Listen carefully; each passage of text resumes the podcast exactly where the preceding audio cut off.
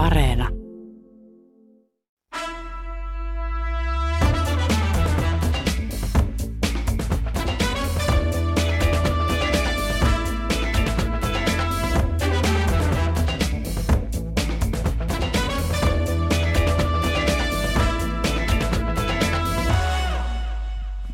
Hyvää iltapäivää ja tervetuloa Kulttuuri Ykkösen perjantai-studioon.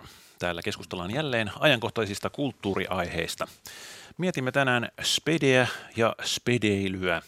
Milloin nainen saa tuoda esiin häneen kohdistuneen raiskausyrityksen?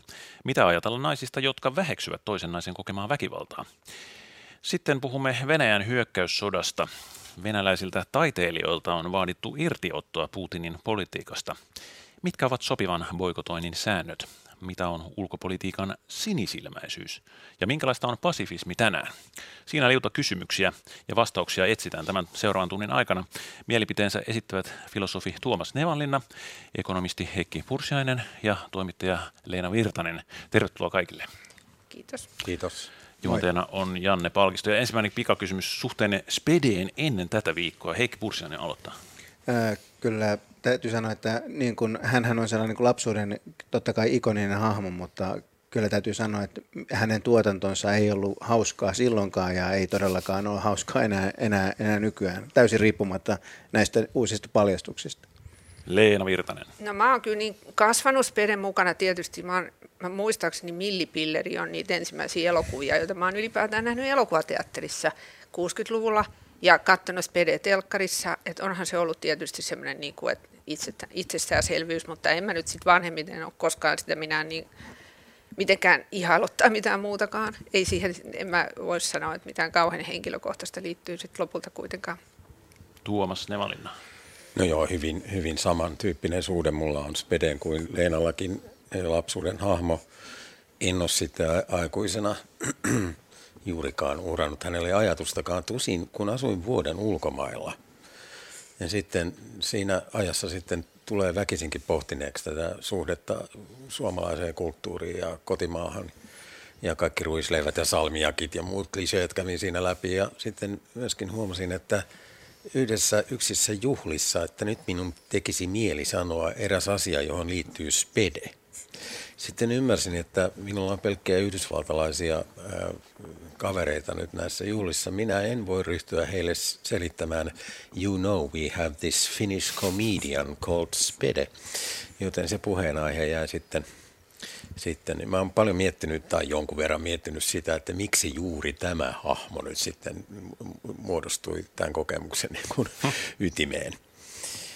Joo, mä tänään virkistin muistiani ja katsoin YouTubesta naisen logiikkaa sketsin ja siitä tuli kiusaantunut olo. Mm. Mutta sellaisia oli aika paljon silloin 80- ja 90-luvulla. Tuota, niin, niin Leni Taaristo julkaisi muistelmansa Noitanaisen ilosanoma, puolustaudu, taistele, voita. Ja hän kertoo siinä viihdetaiteilija Pertti Spede Passasen yrittäneen raiskata hänet vuonna 1991. Ja tästä on seurannut tämä tyypillinen reaktio, jossa naiselle kerrotaan, että asia on tuotu väärällä tavalla tai väärään aikaan esille. Eli koskaan ei ole tämmöistä sopivaa hetkeä tuoda esiin häirintä- tai väkivaltatapausta. Vähän sama kuin ei koskaan ole sopiva aika hakea NATO-jäsenyyttä, niin tämä on vähän samanlainen asia. Mitä te ajattelette, kun kuulitte tästä tapauksesta, Heikki? Niin, siis ei kai ainakaan itselläni ole mitään erityistä syytä epäillä Lenitan muistoa ja, ja tietenkin hänellä on omasta elämästä kertoessaan niin oikeus, oikeus kertoa kaikki tapahtumat, ja hänelle on tapahtunut myös sellaista, missä hän on joutunut väkivallan kohteeksi. Hmm, Leena Virtanen sanoi, että ei ollut ehkä yllätys sinulle. Ei, ei millään tavalla siis, tai niin kuin siis mitkään näistä, näistä häirintä- tai vakavammistakaan jutuista, niin mä, ei ne mulle ainakaan tule mitenkään yllätyksenä. Mä pikemminkin olen miettinyt sitä, että olisi aika kiva saada vaihteeksi niin kuin listaa miehistä, jotka on millä tahansa alalla jotenkin valta, valta-asemassa, jotka eivät käyttäytyisi törkeästi naisia kohtaan tai ettei heillä olisi tämmöistä historiaa. Et enemmän sitä ja enemmän just niitä miehiä, jotka tulisi sillä tavalla esiin.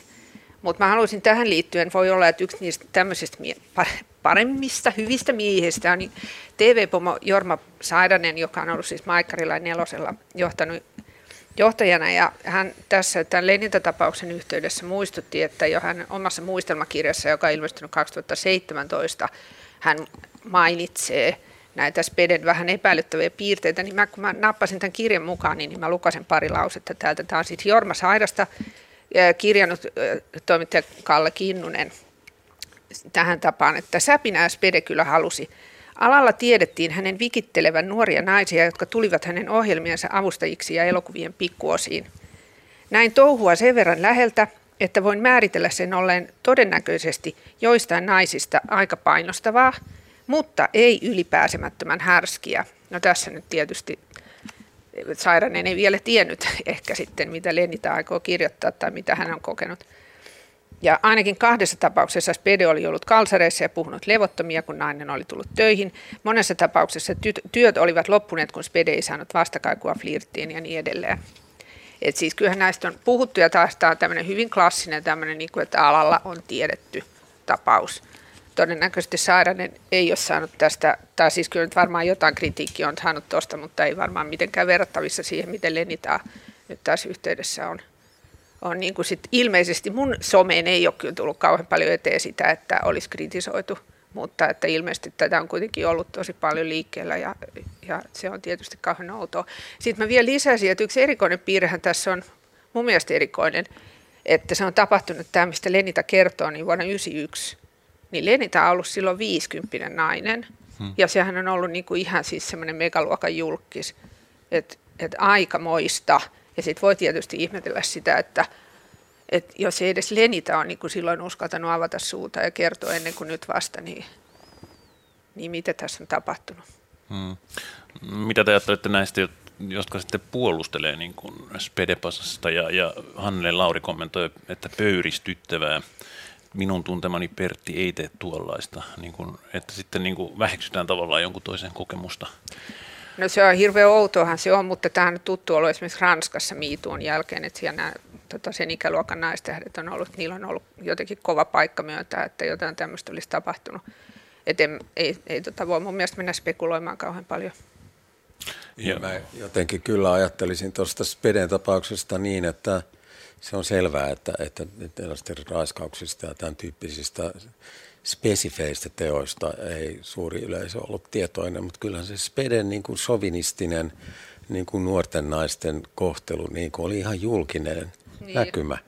Kaikki Spedens pelit ja hänen missitallinsa ja kaikki muut oli ihan avoimesti näkyvillä. Kyllähän se nyt niin kuin tavallaan tiesi, mitä tämä on, vaikka mitään yksityiskohtia niin kuin sen kummemmin tiennytkään.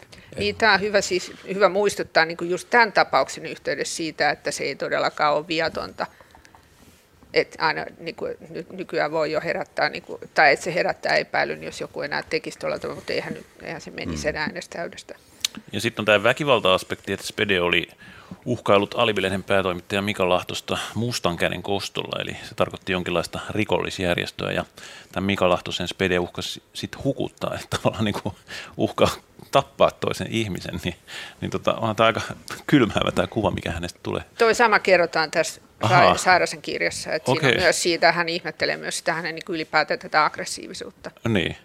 No siis pitääkö meidän ihan loppu lyhyesti, pitääkö meidän suhtautua taas eri tavalla Speden tuotoksi, vai onko ne kestänyt aikaa, koska kuten sanottu, olin kiusaantunut katsoessani tuota sketsiä YouTubesta. No kyllä mä luulen, että mä sitä millipilleriä vieläkin voisin katsoa ja ehkä jopa Uuno-leffoja, mutta, tota, mutta kyllä mä oon tässä niin näiden viime vuosien aikana, niin kyllä mä ainakin huomaan sen, että aika vaikea katsoa. Niin kuin, ja Woody Allenkin on hirveän ongelmallinen ohjaaja ja kaikki nämä tämmöiset, että et, et, et, ei niitä vaan sitten niin oikein huvita katsoa. Mä itse ajattelen ehkä niin, että Spede on muutenkin niin tällä hetkellä olemassa vaan lähinnä tämmöisenä, mitä mä sanoisin, niin kuin meemi-hahmona tai tämmöisenä Eh, ikonina, että ei hänen tuotantoaan kukaan katso. Siis sehän, se, se on katsomiskelvotonta käytännössä ja yritin joskus lapsille eh, näyttää, että miltä, miltä Una Turhapuro-elokuva näyttää ja sellainen niin kuin ty, tyhjä ja järkyttynyt katse oli, oli se, mille, mille, mille sitä katsottiin. Että, et mä, mä uskon, että hänen tuotantonsa on täysin merkityksetöntä jo nyt, nyt että Spede on vaan olemassa niin kuin klippeinä ja, ja niin kuin teepaitoina ja sitten myöskin niin kuin meidän sanavarastossa spede, spedeilynä. Niin, niin just tämä uudissana. Niin, ehkä sadan vuoden kuluttua kotimaista kieltä tutkimuskeskus selvi, selittää, mistä verbi spedeillä tulee. Joo, niin kyllä. se googlataan. Niin, ja siihen tuli tämmöinen sivu tota, sävy nyt sitten vielä. kieltämättä. Kuuntelette Kulttuuri Ykkösen perjantai-studiota. Ajankohtaisista kulttuuriaiheista ovat keskustelemassa filosofi Tuomas Nevanlinna, ekonomisti Heikki Pursiainen ja toimittaja Leena Virtanen Janne Palkisto juontaa.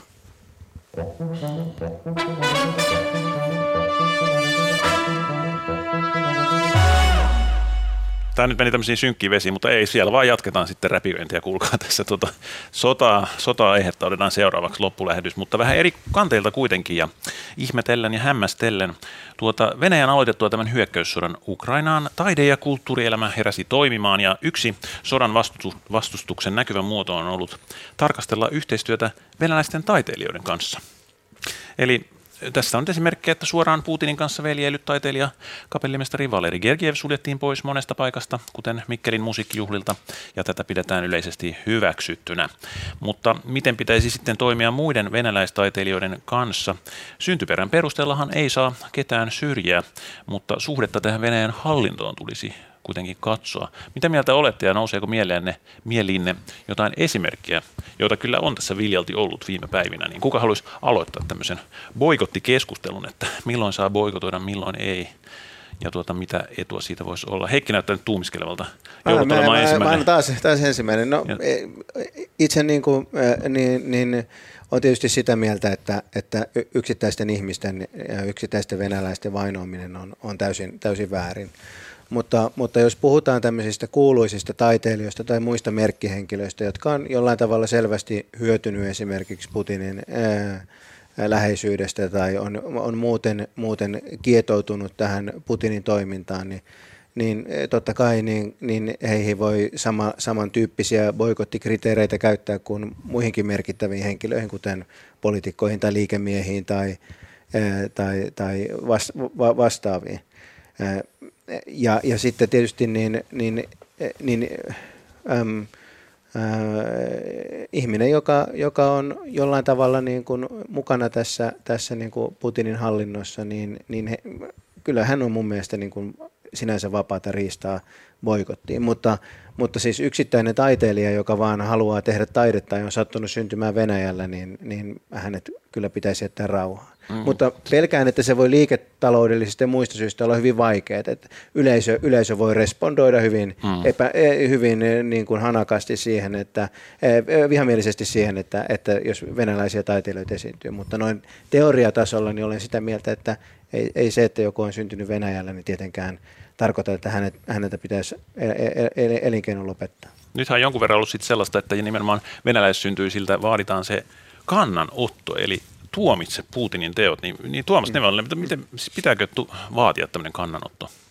Niin, siis paperillahan tämä asia on niin kuin aika yksinkertainen. Se on just niin kuin Janne sanoi ja niin kuin Heikki sanoit, että, että jos tämä taiteilija on Putinin lähipiiriä ja tai ilmaisee tukensa Putinille, niin sitten hän on ilman muuta, kun boikotti toimenpiteiden mahdollinen kohde, ja ehkä hänet häntä pitäisikin boikotoida. Ja se ongelma tulee siinä, että me ei voida vaatia kuitenkaan taiteilijoita esittämään tämmöistä kannanottoa yksinkertaisesti siksi, että se voi johtaa siis todella vakaviin seurauksiin tämän taiteilijan kannalta. Hän, hänet voidaan pidättää tai hänen uransa yrittää tuhota sieltä Venäjän hallinnosta käsin. Ja, ja tästä syystä me ei oikein päästä selville siitä, että kuka missäkin seisoo. Ja tietysti me toivotaan kaikesta sydämestä, että Venäjän kansasta löytyy mahdollisimman paljon rohkeutta nousta vastustamaan, mutta mikään niin kuin helppo tehtävä se ei ole, varsinkin silloin kun saat yksin siinä valokeilassa, vain joukkovoima voi tässä olla venäläisten turvana. No tuliko teidän eteen tämä Valshoi-teatterin ylikapellimestarin Tugan Sohievin tapaus, eli kun hän irtisanoutui Valshoi-teatterista ja sitten hän antoi tämmöisen julkilausuman, mutta siinä ei selvästi niin kuin tuomita tätä Putinin aggressioita. Ja tota, mulle tuli vaan mieleen, että, että jos Sohiev on Balsoi-teatterin ylikapellimestari, niin hän edustaa jo Venäjän hallintoa niin kuin vir, virkansa puolesta. Voisi sen tulkita näin, että sitten jos hän esiintyy jossain, niin hän on jo Venäjän hallinnon ja kulttuurielämän lähettiläs virkansa takia. Niin sitten hänen ehkä piti irtisanoutua siitä, jotta hän olisi vapaa taiteilija. Ja kuulostaa niin Neuvostoliitolta kaikki tämä puhe. Ei, kun siis, et sitähän tämä on. Siis tämä on Niin. hirveän samanlaista, että, Niin joo. että silloinkin taiteilijoiden piti just tasapainolla siinä, että, että, tota, että jos ne on valtion suojeluksessa tai ei ole ja, ja mitä ne sitten tekee, jos ne ei ole. Ja No onko siitä opittu tämä. mitä, mitä me voitaisiin nyt äh, No en mä käyttää? tiedä, niin, kuin, niin siis ei neuvostoliittolaisena.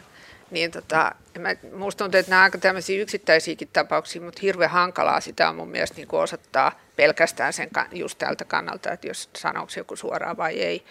Mutta sitten nämä ihan tämmöiset ilmeisimmät tapaukset, niin kuin Valeri Gergiev just, niin huomasin tässä eräänä päivänä joku aika sitten jo Karita Mattila laulajamme maailmalla muistutti Twitterissä ihan aiheellisesti, että hän pani sen kanssa välit poikki jo 2014 tai siis kieltäytyi kaikista yhteistyöprojekteista, mutta Mikkelin musiikkijuhlat ei tehnyt siinä vaiheessa vielä mitään päätöstä esimerkiksi.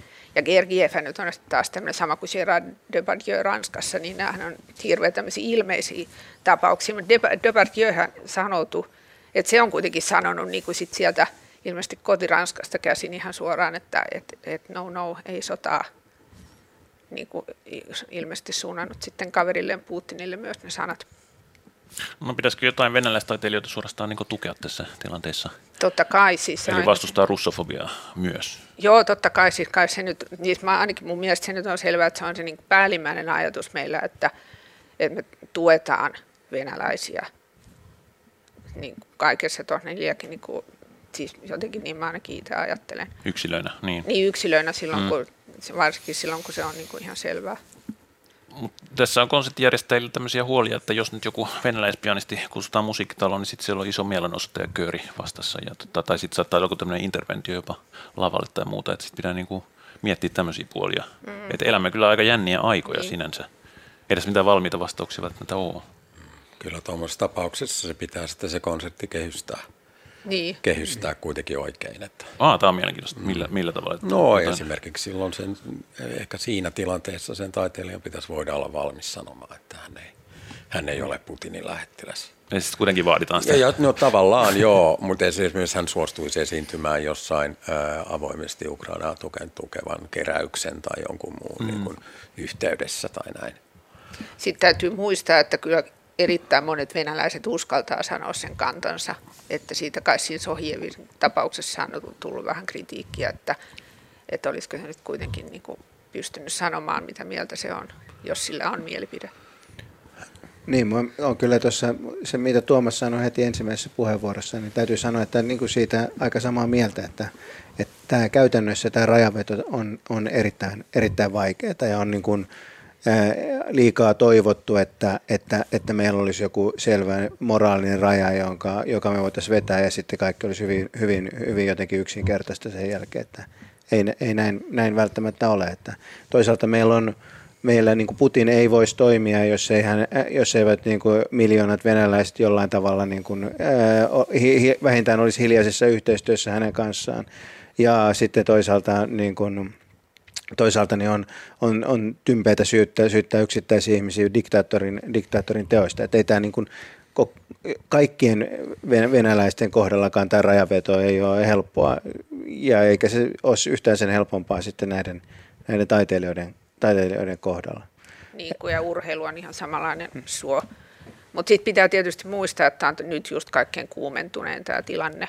Että sitten se voidaan, ehkä tämä onnistutaan jotenkin ratkaisemaan tämä Ja tietenkin tässä tulee ristiriidat. sellaiseen tilanteeseen, että me vaaditaan sitten venälä, helposti venäläisiltä jotain sellaista niin kuin rohkeutta ja semmoisia valintoja, joita, joita sitten niin kuin, jotka on hyvin vaikeita ja joita me itse ei jouduta omassa elämässä tällä hetkellä tekemään. Mm. Siis se on kyllä totta. Nythän tulee siis toukokuussa Sibelius viulukilpailu Helsinkiin, ja nämä osallistujat valittiin tiistaina ja julkistettiin. Ja siellä on kaksi ukrainalaista viuli- viulistia ja kaksi venäläistä viulistia. Niin jos nyt sitten mun toimittajana pitää heitä niin kuin haastatella, niin antakaa vinkki, että kysynkös nyt sitten venäläisviulistelta, että mitä mieltä olette Venäjän aggressiot. No se on parikymppisiä viulisteja, niin vai pitääkö se niin kuin välttää, että sekin on sitten hassua? Ehkä tilanne on se, että tilanne on nyt kuumentunut. Niin, se voi olla sitten taas ihan toukokuussa eri. on eri, aivan joo. Mm. joo. Mä, mä On se joku- en, en uskalla olla ihan noin toiveikas, että pelkään, pelkään pahoin, että nämä kysymykset on niin kuin vielä toukokuussa niin, niin läsnä, läsnä. niitä ne voi olla pahempia, mutta just se, että sitä ei kannata miettiä etukäteen. Joo, mietitään sitten. Mä kysyn uudestaan teiltä. Kiitos. Niin, joo. Kuuntelette Kulttuuri Ykkösen perjantai-studiota. Ajankohtaisista kulttuuriaiheista ovat keskustelemassa filosofi Tuomas Nevanlinna, ekonomisti Herkki, Heikki Pursiainen ja toimittaja Leena Virtanen. Janne Palkisto juontaa.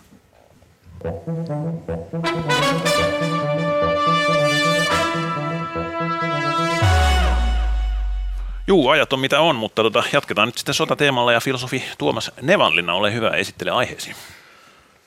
Niin, no tämä ulkopolitiikka on puhuttanut paljon ymmärrettävistä syistä.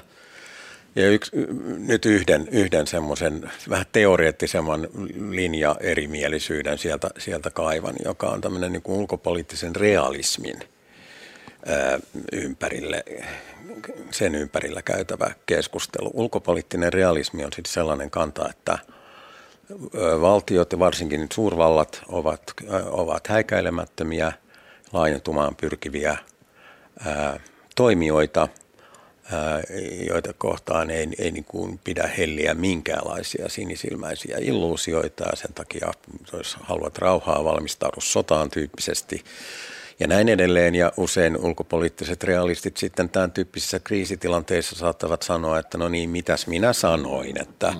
täällä sitä ollaan oltu puolueettomia ja nuoleskeltu ja näin siinä sitten käy. Ja, ja tota, että armeija nyt on sitten se ainoa – meidän Onko realisti vähän niin pessimisti? Ei koskaan petyä, aina käy huonosti. Niin, ja, ja ideana on nimenomaan se, että valtioiden välissä suhteessa tavallaan luottamuksen puute on oikeastaan se niin kuin terve lähtökohta. ja, ja mä nyt kuitenkin haluaisin vastustaa tätä niin sanottua ää, realismia. siis siinä mielessä, että kansainvälinen politiikka ja diplomatia ja, ja ulkopolitiikka, valtioiden ulkopolitiikka rauhan aikana – niin se perustuu tietynlaiseen luottamukseen ja hyvän tahdon eleisiin ja siihen, että niin kun lähdetään siitä, että toiset ovat rauhantahtoisia ja rationaalisia toimijoita. Ja tämä on tietynlainen esitys. Tämä on tietynlainen naamio. Realistit on siinä ihan oikeassa. Kukaan valtio ei ihan pelkästään luota tähän hyvän tahtoiseen puheeseen kun oman valtionsa turvallisuuden takaina, vaan, vaan, on, vaan sitten on puolustusvoimat ja muita, muita joilla sitten varustaudutaan myös konfliktiin. Mutta toisin kuin ulkopoliittiset realistit, mä oon sitä mieltä, että näillä naamioilla on väliä. Eli että se, että me esitetään tämmöinen diplomaattinen performanssi ja ollaan uskovinaan valtionjohtajia, niin se on ikään kuin lähtökohtaisesti hyvä asia. Ja se on ehkä juuri se, joka joka myös erottaa nämä valtion eh, johtohenkilöt Hitlerin ja Putinin tapaisista hahmoista, jotka sitten jossain vaiheessa on molemmat ylittäneet sen rajan, että, että tätä diplomaattista performanssia ei voi enää jatkaa. Ja tämä on itse asiassa se ainoa niin kuin aspekti, jossa mä vertaisin Putinia ja Hitleriä toisiinsa. Et jos sitä vertailua viedään liian pitkälle, se, se niin kuin sumentaa molempien erityislaatua. Siis hetken, missä vertaat? Siinä suhteessa, niin. että, että molemmat heistä on yli, niin kuin ylitti Hitler hyökkäämällä aikoinaan Puolaan ja, ja Putin nyt viimeistään hyökkäämällä Ukrainaan.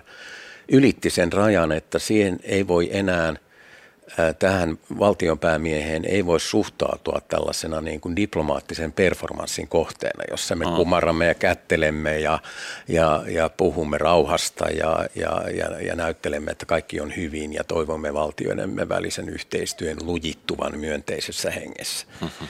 Eli, eli tässä tapauksessa se konflikti on niin kuin avoin ja, ja, ja tähän tilanteeseen myös Suomi joutui sitten – aika lailla heti sodan alkupäivinä, että, että Suomi oli EUn ja lännen kanssa rintamassa. Ja, ja siinä ei enää ollut oikein niin kuin tilaa millekään tavallaan puolueettomuuspoliittiselle performanssille, vaikka neuvotteluyhteyttä toki vieläkin kaivataan ihan vaan sodan välittömäksi lopettamiseksi, mutta, mutta tämä on nyt musta tilanne ja sen takia niin kuin tavallaan se ulkopoliittinen realismi on, on mun mielestä ajattelutapa, jossa itse tavallaan uhataan vajota siihen, mistä sitten näitä pahoja valtionpäämiehiä syytetään, eli siihen, että ei luoteta kehenkään ja mm. ollaan valmiit just tällaisiin ennaltaehkäiseviin iskuihin, niin kuin Putin itsekin ainakin juhlapuheessaan ymmärtää tämän Ukrainan tilanteen. Oletteko te ajatellut, että sinisilmäisyys on salafiksuja ihmisiä, jotka esittää sinisilmäisiä ja se on hyvä strategia? No onhan se tavallaan, että meidän suomettumisen aika nyt on ollut kanssa sitä performanssia Kyllä. ihan samalla tavalla. Kyllä. Ja, ja sitten taas mulle tulee mieleen noista realisteista, että eikö ne ole just näitä jälkiviisaita, Kyllä. jotka kuittaa niin kuin jonkun kokonaisen aikakauden parilla lauseella ja ja sitten sieltä jää niin oikeastaan sankareiksi vain yksi tai kaksi tyyppiä, jotka on saanut sanottua jotain jo silloin aikanaan. Ja kun Halosesta on nyt tällaisia kaikenlaisia pätkiä ja meemejä, että hän on niin kuin veljennyt tai siskoillut Putinin kanssa ja, ja tota, totta kai.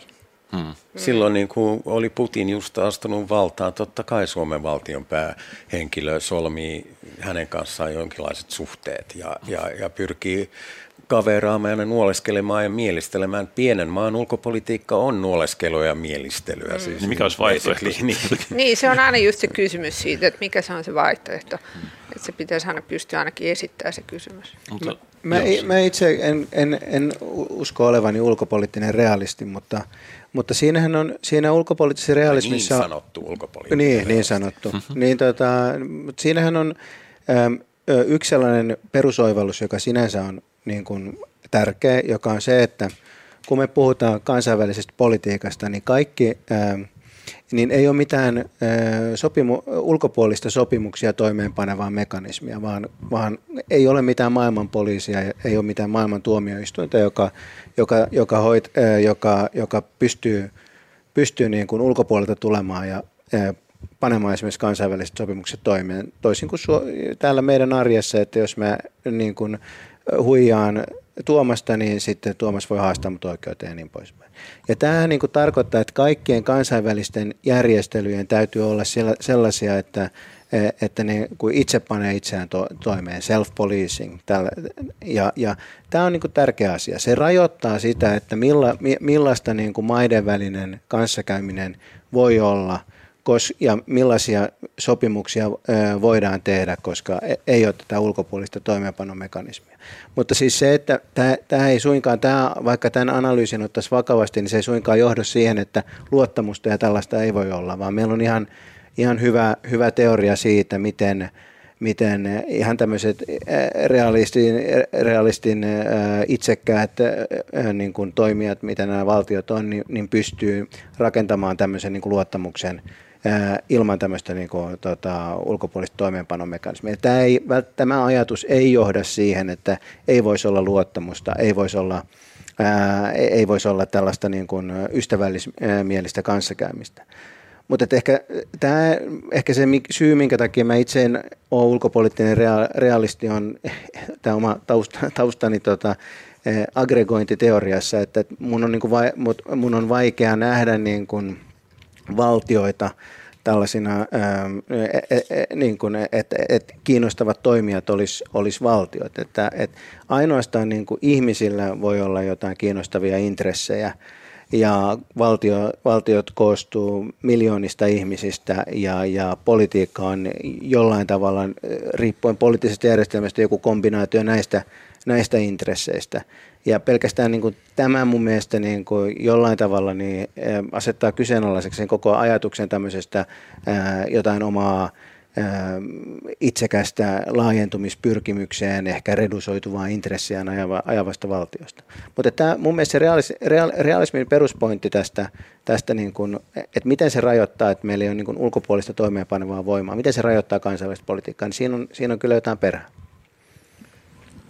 Joo, no mä oon pikkusen eri mieltä ehkä tuosta valtiosta toimijana. Että, että silloin kun moderni valtio syntyi, niin siinä oli aika keskeisessä osassa, ehkä 1600-luvulta lähtien Kyllä. alkoi tämä kehitys, niin, niin keskeisessä osassa nimenomaan se ajatus, että, että me ei voida tehdä esimerkiksi sopimuksia yksittäisen hallitsijan kanssa – koska sitten voi tulla taas seuraava hallitsija, pitääkö se niistä enää sitten kiinni.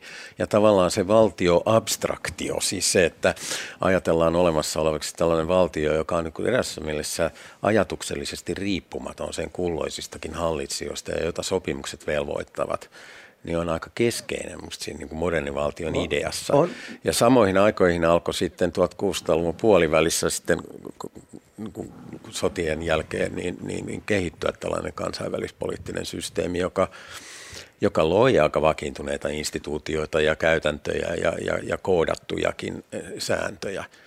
Ja, ja sehän oikeastaan hajosi vasta sitten 90-luvulla, kun Neuvostoliiton hajottua, niin, niin, niin sitten eh, jollain tavalla syntyi vähän tällainen maailma, jossa Yhdysvallat oli vähän aikaa maailmanpoliisina ja ehkä Putinilla tämä on vieläkin takaraivossa, että hän haluaisi itse asiassa olla se maailmanpoliisi. Niin, mä, Joo, siis mun mielestä tässä on just nimenomaan siitä kysymys. Ja mä en, niin kuin, siis en ole ainoa, joka on sitä mieltä. Mä en, niin kuin, en, en tarkoittanut ihan, ihan noin radikaalia niin kuin ajatusta, mitä se Tuomas ehkä ajattelet mun tarkoittavan. Että, että mä kyllä – kyllä uskon, että on olemassa, että, että jo, jollain tasolla voidaan puhua valtioiden intressistä, voidaan puhua siitä, mitä valtiovarainministeriö tekee, mitä poliisihallitus tekee ja niin, niin poispäin. Nämä ei ole, nämä, tämmöiset abstraktiot ei ole tyhjiä, mutta että se tavallaan, että, että lopullisessa analyysissä niin jollain tavalla niin kuin tämmöisen niin kuin, äh, ihmiskombinaation toiminta täytyy jollain tavalla niin kuin perustua niiden, niiden tota, yksilöiden intresseihin –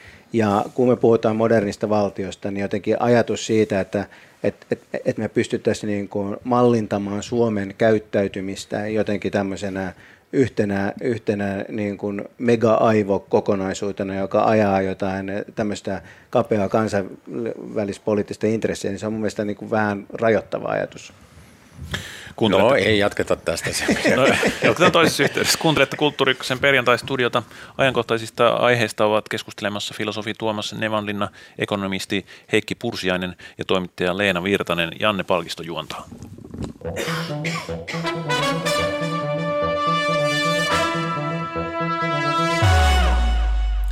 Juu, tämä Juu, tämä sinisilmäisyyskäsite on peräisin 1800-luvun Saksasta ja siellä sankari ihanne oli usein vaaleahiuksen ja sinisilmäinen ja tämähän on sitten myös saksan kielessä tämä blogi ja sitten ruotsin kielessä blåögd. Tässä vähän taustaa tälle sinisilmäisyydelle, joka voi olla hyvä myös ihan us- käyttökelpoinen. Hyvä uskoinen. Joo, hyvä uskoinen, ihan käyttökelpoinen strategia monessa tilanteessa. No niin, mutta Leena Virtanen, ole hyvä, kerro mistä haluat jutella tänään. No mä haluaisin puhua vähän konkreettisemmin, kun siinä vaiheessa, kun tämä hyökkäys ei ollut vielä toteutunut, niin mä aloin jo miettiä sitä, että hetkinen, että mä, siis mä oon ehdottomasti ollut aina pasifistinen sodanvastustaja. Se on, jos nyt joku asia on niin kuin pysyvästi ollut mun elämässä niin kuin tämmöisenä niin kuin aatteena, niin se on ehdottomasti se, että mä mietin, että, että mitä sille niin kuin tämmöiselle aatteelle, voiko sitä sanaa edes käyttää, että mitä sille niin kuin kuuluu, että mitä näille kuuluu näille järjestöille, jotka on ollut olemassa jo silloin joskus, kun mä oon ollut nuori. Se tarkoittaa lähinnä rauhanpuolustajia ja sadankomiteaa. Mä oon nähnyt ne nimet kyllä niin kuin vilahtavan nyt esimerkiksi mielenosoitusten yhteydessä, mutta niin kuin oikeasti, että jos mä halusin niin kuin nyt jotenkin aktivoitua muutenkin kuin vain antamalla rahaa Suomen punaiselle ristille tai lisäämällä pieniä Ukrainan lippuja mun someprofiileihin tai muodostamalla NATO-kantaa tai jotain muuta, niin, niin mitä voisi olla tämmöinen, mitä, että onko Suomessa foorumeita edes semmoiselle jos keskustelulle niin kuin median lisäksi, jossa puhuttaisiin nimenomaan sodan, ihan sodan vastaisuudesta, pasifismista. Ja nyt mä oon sitten niinku vähän katsonut sit silleen, saanut semmoisen kuvan, että nämä vanhat rauhanjärjestöt ei ehkä ole ihan hyvässä jamassa. Että sadan komitea aika muuten vaan on niin kauhean aktiivinen, mutta – rauhanpuolustajat taitaa olla vähän ongelmallinen monellakin, monellakin tapaa, että siellä on niin kuin, vähän niin kuin jäänyt putsaamatta niitä vanhoja nurkkia sieltä jostain, sen, siis historiallisestihan se on perustettu niin kuin silleen Moskovan tota, jotenkin yhteydessä ja ja mutta siis liittyen siihen. nämä aggressiot? Kyllä, mutta se on just tämä, että siellä on selvästi näkee, että siellä on niinku tämmöistä ristiriitaisuutta. Jos menee rauhanpuolustajien nettisivulle ja myös sadan komitean niin siellä on kyllä niin kuin selkeästi tulee esiin se, että ne tuomitsee tämän hyökkäyksen. Se mutta, joo, joo, joo, siis kyllä, mutta en tiedä missä vaiheessa. Mutta Rauhanpuolustajien sivulla on edelleen tota, järjestön puheenjohtaja Markku Kangaspuron vähän erikoinen semmoinen niin kuin pääkirjoitus, joka päiväys on 22. helmikuuta. Ja siinä on semmoista muotoilua, jossa niin otetaan, sanotaan jotain siitä, että kyllä se Ukraina itsekin on vähän niin kuin ollut tässä, niin kuin, että on jotakin toimia, se hyvin vihjailevaa. Eli tässä on niin kuin semmoista, mitä sitten taas toiset luin juuri Antto Vihman, eli tämä tutkija, joka on kanssa ulkopoliittisessa instituutissa, niin kuin nykyään kaikki tuntuu olevan, niin tutkijana, niin hän kirjoittaa uusimmassa Suomen Kuvalehdessä aika hyvin niin kuin mediasta nyt ja silloin krimivaltauksen aikaan. Hän käyttää sellaista termiä kuin tasa, tasapuolisuusharha, niin se on varmaan aika kätsäsana niin kuin sit puhumaan just esimerkiksi nämä nyt Siis mä, no voi olla, että näissä järjestöissä rahapuolustajissa on niin paljon isompiakin ongelmia, mutta ainakin just tämä tämmöinen tasapuolisuusharha, josta on tosi vaikea päästä eroon edes nyt tässä tilanteessa, jossa se on kyllä Siis pitäisi niin kuin yrittää ymmärtää molempia Niin, osapuolia. molempia osapuolia, niin kuin just tämä Aha. puoli. Mutta siis mä veikkaan, että siellä on siis kyllä on paljon, paljon isompiakin ongelmia ylipäätään. Mutta siis sitten se jää, siitä jää niin kuin semmoinen kiusallinen tunne, että, että mikä se on niin, meidän suomalaisten niin kuin historiallinen tausta, just tämä rauhaliike ja muu, että mitä se nyt sitten pitäisi olla nyt ja mitä ylipäätään voi olla semmoisia käytännön tapoja tavallaan niin kuin luoda semmoista uudenlaista pasifismia ja sodan vastaista keskustelua Suomessa. Jos, en, mä en usko siihen, että mitään uusia järjestöjä kannattaa perustaa, niitä on Suomessa muutenkin niin kuin ihan kauhean paljon ja liikaa. Mutta, Olisiko niin, että se on kuitenkin levinnyt kaikkialle? Nyt vähän niin kuin toi vihreä liike, että se oli aluksi niin kuin jotkut hörhöt puolusteli metsiä, mutta nythän kaikki Aivan. puhuu niin kuin metsistä, että semmoista yhtä paikkaa ei enää ole ja se on voimavara, että se on levinnyt kaikkialle. Ja tämä Ukrainan sotakin, niin. se yhdistää ihmisiä. Niin. Voisiko se ajatella näin myönteisesti? Joo, kyllä varmaankin, mutta sitten tota, sit kuitenkin pitäisi olla myös sitä semmoista, että me ollaan niin, niin tämän mediapuheen, kaikki kunnia medialle, toimittajille, mutta tota, me ollaan niin sen varassa, että, ja sitten tietysti somen, Twitteri varsinkin, niin, niin tota, jotain nyt siinä niin kuin, ja, ja sitten vaan ylipäätään se, että on se vähän masentavaa tietysti huomata, että meillä on vielä tämmöistä niin kuin näin kriittisessä pisteessä vielä on vähän semmoista niin kuin rajanvetoa siinä jossakin nämä, kuitenkin tämmöisissä voisi kuvitella, että keskeisissä järjestöissä – mutta nythän, siis Suomessahan ei ollut kauhean isoja mielenosoituksia, että se on yksi sellainen konkreettinen juttu, mitä mä oon miettinyt, että mä en nyt ole mikään semmoinen ihan miekkarityyppi, mutta kyllä mä nyt on ollut pari kertaa jo tuolla kadullakin ja, ja nyt huomenna on siis Helsinkiin tulossa todennäköisesti tosi iso ja siinä mutta eikö se ollut 10 000 ihmistä kuitenkin oli helmikuussa jo? Oli, oli joo, oli mutta se, se on se aika, joo, mutta olisi voinut olla enemmänkin, et koska niin. se on sitten taas mun mielestä sitä niin kuin tämän tämän, niin kuin tämän tämmöisen mediakuvaston kannalta ollut hirveän tärkeää ne miekkarikuvat maailmalta. Että mulla ainakin ne on niin kuin ollut semmoista, että se on sitä kuvastoa nimenomaan, että pitää saada semmoisia no drone, isoja niin. dronekuvia, tai siis dronekuvia, jossa näkyy se, että miten valtavia Haluaisit ne on. Tuomas sanoa. Joo, mä en osaa rauhanjärjestöistä sanoa, ja varmaan tämä Leenan vähän niin kuin neuvottomuuteenkin päätty, päätynyt katsaus on varmaan paikkansa pitävä. Äh, mutta tietysti tämä, kyllä tämä keskustelu on ollut nyt aika lailla kiinni tässä paitsi sotatapahtumien seuraamisessa ja, ja, ja boikotissa ja Putinin tuomitsemisessa, niin sitten Suomen osalta niin kuin puolustautumisessa. Ja äh, puolustusvahvuuden lisää, lisäämisessä, niin kuin joko Naton tai jotain muuta kautta – ja aika paljon, aika vähän on, on keskusteltu siis tästä klassisista rauhanteemoista, mitä tarkoittaisi niin kuin pidemmän tähtäimen ikään kuin rauhantyö ikään kuin toive, yleisen toiveajattelun ulkopuolella. Ja kyllä nyt semmoinen niin kuin kylmän sodan aikainen teema kuin ydinaseen riisunta jotenkin tuntuu todella ajankohtaiselta periaatteelliselta kysymykseltä. Sen mainitseminen voi tuntua monista niistä naivi, naivilta, jotka on, jotka on niin sitä mieltä, että se ei tule nyt tapahtumaan tässä niin kuin lähikuukausina. Ja ovat siinä varmasti aivan oikeassa. Mutta tätä teemaa pidettiin yllä vielä siis kyl, kylmän sodan aikana Euroopassa paljon. Ja se katosi oikeastaan sen jälkeen. Ja kun ajattelee, mikä rooli ydinase pelotteella on tässäkin konfliktissa, niin, niin se musta tuntuu sen, sen polun seuraaminen voisi olla aika, aika tota, mielekästä nyt tässä – sen erilaisten umpikujien ja, ja, ja sudenkuoppien ja, ja esteiden selvit, selvittämistä myöten tietenkin. Joo, kyllä. Joo, mä olen samaa mieltä just, että tämä ydinase kysymys, kun kaikki me tiedetään, että miten niin kuin yhtäkkiä niin kuin karvat nousi pystyy, kun se sana vaan mainittiin mm. nyt tässä yhteydessä, että se tulee tosi nopeasti, että me ollaan vaan niin kuin piiloteltu se. Ehkä, ehkä oma, oma suhtautuminen rauhanliikkeeseen, mä tiedän, se on tietysti aina, aina kaikki, kaikkein kiinnostavin keskustelun aihe, minä itse. Mutta siis jotenkin mulla, mulla mä oon marssinut lapsena rauhanmarssilla. Ja mä itse niin kun, kun sitten myöhemmin on selvinnyt tämän rauhanmarssin ja rauhanliikkeen taustat, niin, niin, niin se on jotenkin niin kun ikuisiksi ajoiksi rokottanut mut. Paitsi rauhan liikettä kohtaan, niin myöskin erila- mitä tahansa marssimista kohtaan, e, jopa niin kuin tämmöiselle, mitä mä sanoisin, e, lapselliselle e, asteelle, että se on sellainen niin kuin joku mä, iso, iso niin kuin lapsuuden tavallaan pettymys, että, että mikä kaikki sen niin kuin rauhan liikkeen taustalla – taustalla sitten oli. Ja toinen, toinen kysymys on tietysti se, että mikä on isompi filosofinen kysymys, että onko niin kuin pasifismi, ää, täm, onko pasifismi joten jollain tavalla niin kuin rationaalinen vasta, vastaus Putinin tyyppisiä niin kuin, ää, hahmoja kohtaan. Että, että sehän on se pasifismin syvä, syvä heikkous on juuri siinä, että miten, miten vastustetaan Putinin kaltaista ää, ihmistä, joka on valmis äm, omien tavoitteidensa niin kuin vuoksi niin hyökkäämään, hyökkäämään naapurimaihin. Saat kohta jatkaa Heikki Pursiainen omalla aiheella. Ah, okay, no mä, tässä, että mä ollaan... rakastan omaa ääntäni, sori. Joo, ja kohta saat lisää sitä. Tuo, täällä on siis Heikin lisäksi myös Tuomas Nevalina ja Leena Virtanen Janne Palkisto juontaa. Meneillään on Kulttuuri Ykkönen.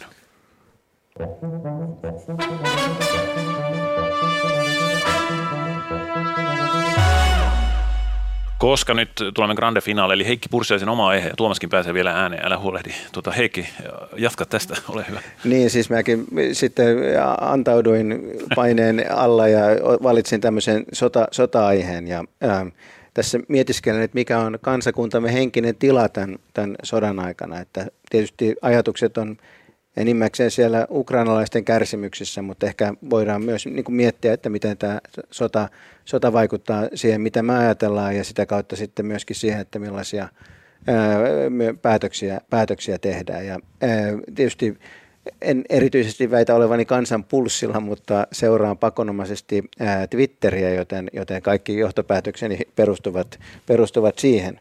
Ja jos mä mietin, että mi, mi, mi, miten sota on muuttanut sitä keskustelua, mitä, mitä käydään, niin, niin, niin siinä nyt havaitaan niin kuin muutamia juttuja. Että kaikki, kaikki on jollain tavalla niin kuin peloissa ja hermostuneita ja ehkä kaikki, kaikki niin kuin muutokset jollain tavalla lähtee, lähtee siitä. Että yksi reaktio tähän on tällainen ankara eh, ikään kuin isänmaallinen miehekäs eh, tänne vaan eh, Putin saata turpaan juttu, josta myöskin niin kuin yhtenä esimerkkinä on tämmöistä niin kuin väkivalta, väkivallan tavallaan, väkivaltaa jollain tavalla niin kuin humoristisesti käsittelevät, käsittelevät meemit ja vitsit, jotka on, jotka on yleistyneet. Toleranssi sellaiselle niin kuin, vitsille, jossa, jossa jonkun, jonkun tyypillisesti venäläisen sotilaan tai Putinin kuolema niin on se punchline, niin se on, se on, se on, se on noussut. Sitten yksi on myöskin tämmöinen niin kuin, profeettasetien perään ää, jonottamaan asettuminen, että, että, että ihmiset, vakavan näköiset miehet, jotka aloittaa puhumaan Varjagi ruhtinaista ja siitä sitten Venäjä, ikuinen 1200-vuotinen Venäjän historia käydään läpi. Ehkä mainitaan Takitus tai Tukydides myös, myös siinä. Niin, ja sitten ihmiset niin kuin hurraavat ja kokevat kauheasti viisastuneensa näistä. Tämä on, tämä on, tämä on yleistynyt. Ja, ja ähm, äh, ylipäänsä niin sellainen, sellainen tietysti niin kuin venäläisviha, joka suomalaisten niin kuin pinnan alla niin on, on muutenkin, niin se on, se on, se on vahvistunut. Eli, eli ää, tämmöisiä rasistisia ilmauksia venäläistä käytetään ja sitten myöskin tämä raivokas erilaisten asioiden boikotointi niin on yksi, yksi esimerkki niistä. Ehkä mä kysyn kollega, viisa, itseä viisaammilta raatilaisilta, että miten ää, te näette kansakunnan henkisen tilan ja oman henkisen tilanne. Niin kyllä muakin siis viitaten nyt tuohon pasifismiinkin, niin kyllä se on mulla ollut ensimmäinen niin just se, että mä jotenkin no haluan suojella itseäni, mutta haluaisin ehkä suojella kansakuntaakin just siltä, siltä sotaisuudelta. Et se on minusta vähän pelottavaa, kuinka nopeasti alettiin puhua sit siitä sodan käynnistä ensinnäkin. Ja se on myös, tästä mä syytän kyllä mediaakin, että se on, niin kuin, se on aivan liian nopeet se, että sinne studioihin alkoi tulee sotilaita ja, ja niitä on siellä edelleen. Siis ja, minkälaista passivismia, olisiko se semmoista niin väkivallatonta vastustusta? No siis mä nyt tässä esimerkiksi luun juuri yhden hyvän rauhantutkijan kirjoittaman analyysin Jyrki Käkösen politiikasta lehti, jota nyt rupeaa sen enempää tässä siteraamaan. Mutta tota, siinä oli vaan hyvä pointti, että näitä, kun on semmoinenkin tutkijaryhmä kuin rauhantutkijat, jotka voi olla, että niiden maine on jotenkin, en mä tiedä, ollut vähän huono. En mä, mä en osaa sitä sanoa, mutta se ainakin teksti oli erittäin hyvä. Eli siis, että analysoidaan sitä koko maapallon niin kuin globaalilta kannalta tätä tasapainoa ja NATOa ja muuta ja, ja sitä myös sitä länsimaalaistumisen harhaa, että ei maailma ei välttämättä olekaan länsimaistumassa ja kaiken tämän tyyppistä analyysiä. Plus sitten sit mun mielestä niin kuin tämä nyt sitten toinen juttu, se, että niin kuin sit myös tässä mediajulkisuudessa pitäisi mun mielestä alusta lähtien olisi voinut olla järjestöjä paljon enemmän mukana ja ennen kaikkea naisia. Minusta ei ole mitenkään perusteltua se, että, että naiset on vähemmistönä kommentoimassa sotatilannetta. Se on kyllä outoa. Tämä on ihan miesten keskustelu. Joo, ja siitä on kyllä huomautettu koko ajan, mutta kun se ei, ei näytä niin kuin muuttuvan paljon miksikään, että miten niin. Onhan ne uhrikuvastoissa on näkynyt. Joo, mutta se on just se semmoinen niin. klassinen, mitä on aina kritisoitu, että se kuvasto on just sitä, että ne naiset itkee siellä niiden lasten kanssa. Että mä niin. mieluiten, siis, tai mä, mä en sano, että mä haluan nähdä, mutta mun mielestä pitäisi tasapuolisuuden nimessä olla myös itkeviä, hysteerisiä miehiä, mutta sitähän ei sodan aikana koskaan nähdä. Nyt oli muuten Daily Telegraphissa, että Putin käyttää naisia nimenomaan niin kuin oman viestinsä läpisaamiseen. Että se, on, niin kuin, se on strategia siellä puolella. Joo, no niin, niin okay. mutta tämä on just tämä on yksi, yksi että sitä, se on iso kysymys, just tämä sukupuolittuminenkin. Mm. Että se heijastaa kaikkea nyt tämä tällä musta, hetkellä. Tämä oli minusta erittäin painava puheenvuoro, ja Nämä on erittäin tota, kaivattuja näkökohtia julkisessa keskustelussa. Samaten tämä ää, ikuinen Venäjä asia, niistä helposti tulee sitten sellaisia tavallaan, me ostetaan sitten se Putinin kertomus siitä Venäjästä tavallaan, kun Putin on just sitä mieltä, että Venäjä on ikuinen ja, ja, ja tota, ne juuret ulottuu sinne ja muuta. Toki Venäjän suurvaltafantasioilla on historiaa ja sitä voi tutkia, mutta äm, ja se helposti me samastetaan myös Putin ja Neuvostoliitto siksi, että Putin itse osittain samastaa itsensä tai hallitsemansa Venäjän niin kuin Neuvostoliittoon, mutta siinähän on kysymys nimenomaan siitä, että hän luo tällaisen katkeamattoman kuvan Venäjästä suurvaltana ja Neuvostoliitto oli suurvalta. Eihän Putin missään muussa mielessä halua palata Neuvostoliittoon. Ja on arvostellut myös Leniniäkin tässä yhteydessä nimenomaan Ukrainan liittyen. Eli tota, musta näissä asioissa pitäisi olla vähän niin kuin tarkempi ja, ja, ja keskittyä nimenomaan siihen – ää, niin Putinin toimien kontekstiin, eikä taas maalata sitä ikuista Venäjää, jonka vieressä on, on pieni Suomi. Mm.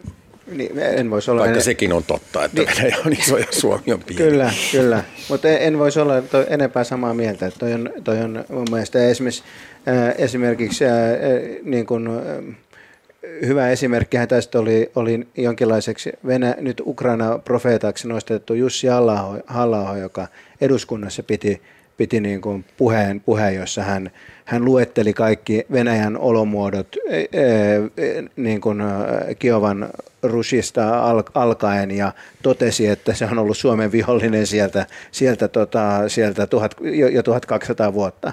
Ja, ja tällainen ajattelu, niin, niin tietysti niin siinä, on, siinä on myös tämmöinen niin rasistinen vivahde, mutta onhan se myös äärettömän huonoa analyysiä, että et, et, et, miten me voitaisiin ymmärtää Putinia, että miten toi auttaa ymmärtämään meidän turvallisuuspoliittista tilannetta, niin on mun mielestä täysin, täysin kyseenalaista. Pikemminkin just tuollainen niin. kertomus on se, jolla hyökkäyssotia perustellaan. Niin, mm. ja sitten pitää muistaa, että esimerkiksi Jugoslavian sodan aikana käytettiin just sitä samaa, että mentiin sinne niin kuin kauas kauas historian ja kuinka ollakaan Venäjä oli niissäkin niin, narratiiveissa niin, siis, mukana. Että siis, että just, että niitä ylipäätään pitää varoa. Mun mielestä, siis mä oon itse sitä mieltä, että kun siitä 30-luvustakaan ei pitäisi tosiaankaan nyt puhua mitään. Mm. Että se on se 90-luku, joka Ni- nyt on niin niin tä- oleellinen. Tämähän on todella ihan yleinen, siis, että meillä on niin kuin Lähi-idän niin kuin tuhatvuotiset sodat, meillä on Jugoslavian satavuotiset niin kuin jotkut heimo, heimoriidat ja mu, mu, mu, muuta, mitkä, on, mi- mi- mitkä siis juuri, ju, juuri niin kuin Tuomas sanoi, niin ei auta vaan, vaan haittaa tätä ajattelua. Ne on sitä propagandakieltä. Vielä loppuun haluaisin Tuomakselta erityisesti kysyä tuota, tästä sinisilmäisyydestä ja realismista, että kun puolet ihmisistä sanoi, että tämä tuli yllätyksenä tämä Putinin aggressio ja puolet taas sanoi, että kyllähän tämä oli 20 vuotta jo nä- nä- nähtävissä, että hän päätyy tähän, niin kumpi nyt on oikein? Mä haluaisin sulta vastauksia, että kumpaan mä nyt uskon, oliko tämä yllätys vai ei? Öö, no. Tämähän on aina niin, että sitten jälkikäteen se näyttää johdonmukaiselta ja mikään ei siis tässä siinä mielessä yllätä, että, tota, että se on ollut aika selvää, että hänelle ei mitään nyt varsinaisia moraalisia estoja ole, mutta tehdä jotakin tiettyä asiaa, mutta että olisi jotenkin voinut ajatella, että, että hänellä on kuitenkin suurvalta johtajana niin kuin sitä pelisilmää olisi ollut siihen, että tämä voi johtaa niin kuin Venäjän niin kuin täydelliseen konkurssiin sanan kaikissa merkityksissä, niin kuin se on nyt johtamassa. Ja, ja siinä suhteessa mä uskoin, että hän ei tekisi tätä viimeistä muuvia, ja siksi se tuli mulle yllätyksenä. Oliko se sinisilmäinen? Vai esittikö se sinisilmäistä? Vai En mä miten tiedä. tuota, Kuten sanottu, mä en ollut sinisilmäinen siinä mielessä, että mä olisin jotenkin niin kuin uskonut hänen niin kuin moraalisiin pidäkkeisiinsä. Mutta mä olisin uskonut, että jotkut muut näkökohdat niin kuin estää häntä ottamasta sitä ratkaisevaa askelta. Mitäs muut suhteessa yllätykseen? Tuliko yllätyksenä tämä aggressio? No Siis en, en voi muuta kuin viitata tähän tuo, tuo, tuomaan, Tuomaksen viisaaseen muotoiluun, että, että juuri, juuri näin. Leena, Niin, eikä, siis mä oon aika, tai yllättäen hänen viime vuosina paljastunut, että mä oon aika optimistinen, että mä itse alkanut vähitellen uskoa siihen, että, että siinä mielessä yllätys tietysti, että mä oon aina viimeiseen asti toivon, että pahin ei tapahdu. Ja sitten vielä, kun tämä nyt on tosiaan koronan takiakin, me ollaan oltu niin, kuin niin ih- ihmeellistä aikaa eletään, niin kyllähän sitä, tätä on vähän, aika monet kommentoi sillä tavalla, että tämä on kuin elokuvaa. Mun mielestä sekin on huolestuttavaa, että ihmiset niin kuin ensin katsoo niin kuin vaan jotain elokuvaa ja sitten ne vasta, että kun tämä ei todellakaan ole. Mutta, tota, mutta joo, mä ylä, ja se, ei se ole mun mielestä sinisilmästä se, että toivoo parempaa ratkaisua. No kiitos teistä, koska nyt mäkin voin sanoa, että tämä oli yllätys, koska tämä tuntui musta yllätykseltä. Nyt mä sain teiltä vähän tämmöistä selkärankaa ja tukea tähän. Tämä oli yllätys. Täytyy Juu. vielä sanoa Sanna Marinille kyllä osanotot, että hänen pääministerikautensa ei ole niin ehkä ollut kaikkein, kaikkein helpoin nyt maailman aikaa. No mutta. Niinistö on puhunut tunnin puhelun Putinin kanssa. Tässä uutisoidaan, eli korosti tarvetta saada aikaan välitön tulitauko. Terveisiä sinne ja kiitoksia. Ja tässähän olikin nyt sitten Kulttuuri Ykkösen perjantaistudio tällä kertaa. Filosofi Tuomas Nevanlinna, ekonomisti Heikki Pursiainen ja toimittaja Leena Virtanen. Kiitoksia oikein paljon hyvästä keskustelusta. Kiitos. Moi moi. Ja kiitos kuulijoille hyvästä seurasta. Maanantain Kulttuuri Ykkönen tutustuu uuteen rikosromaaniin, jossa Suomen valtiojohto sotkeutuu kosto-operaatioon. Jakke Holvas avaa ovet maanantaina. Kulttuuri Ykkösiä tuottaa Olli Kangassalo. Tänään äänisuunnittelijana oli Jukka Viiri ja juontajana Janne Palkisto. Hyvää viikonloppua ja kuulemiin!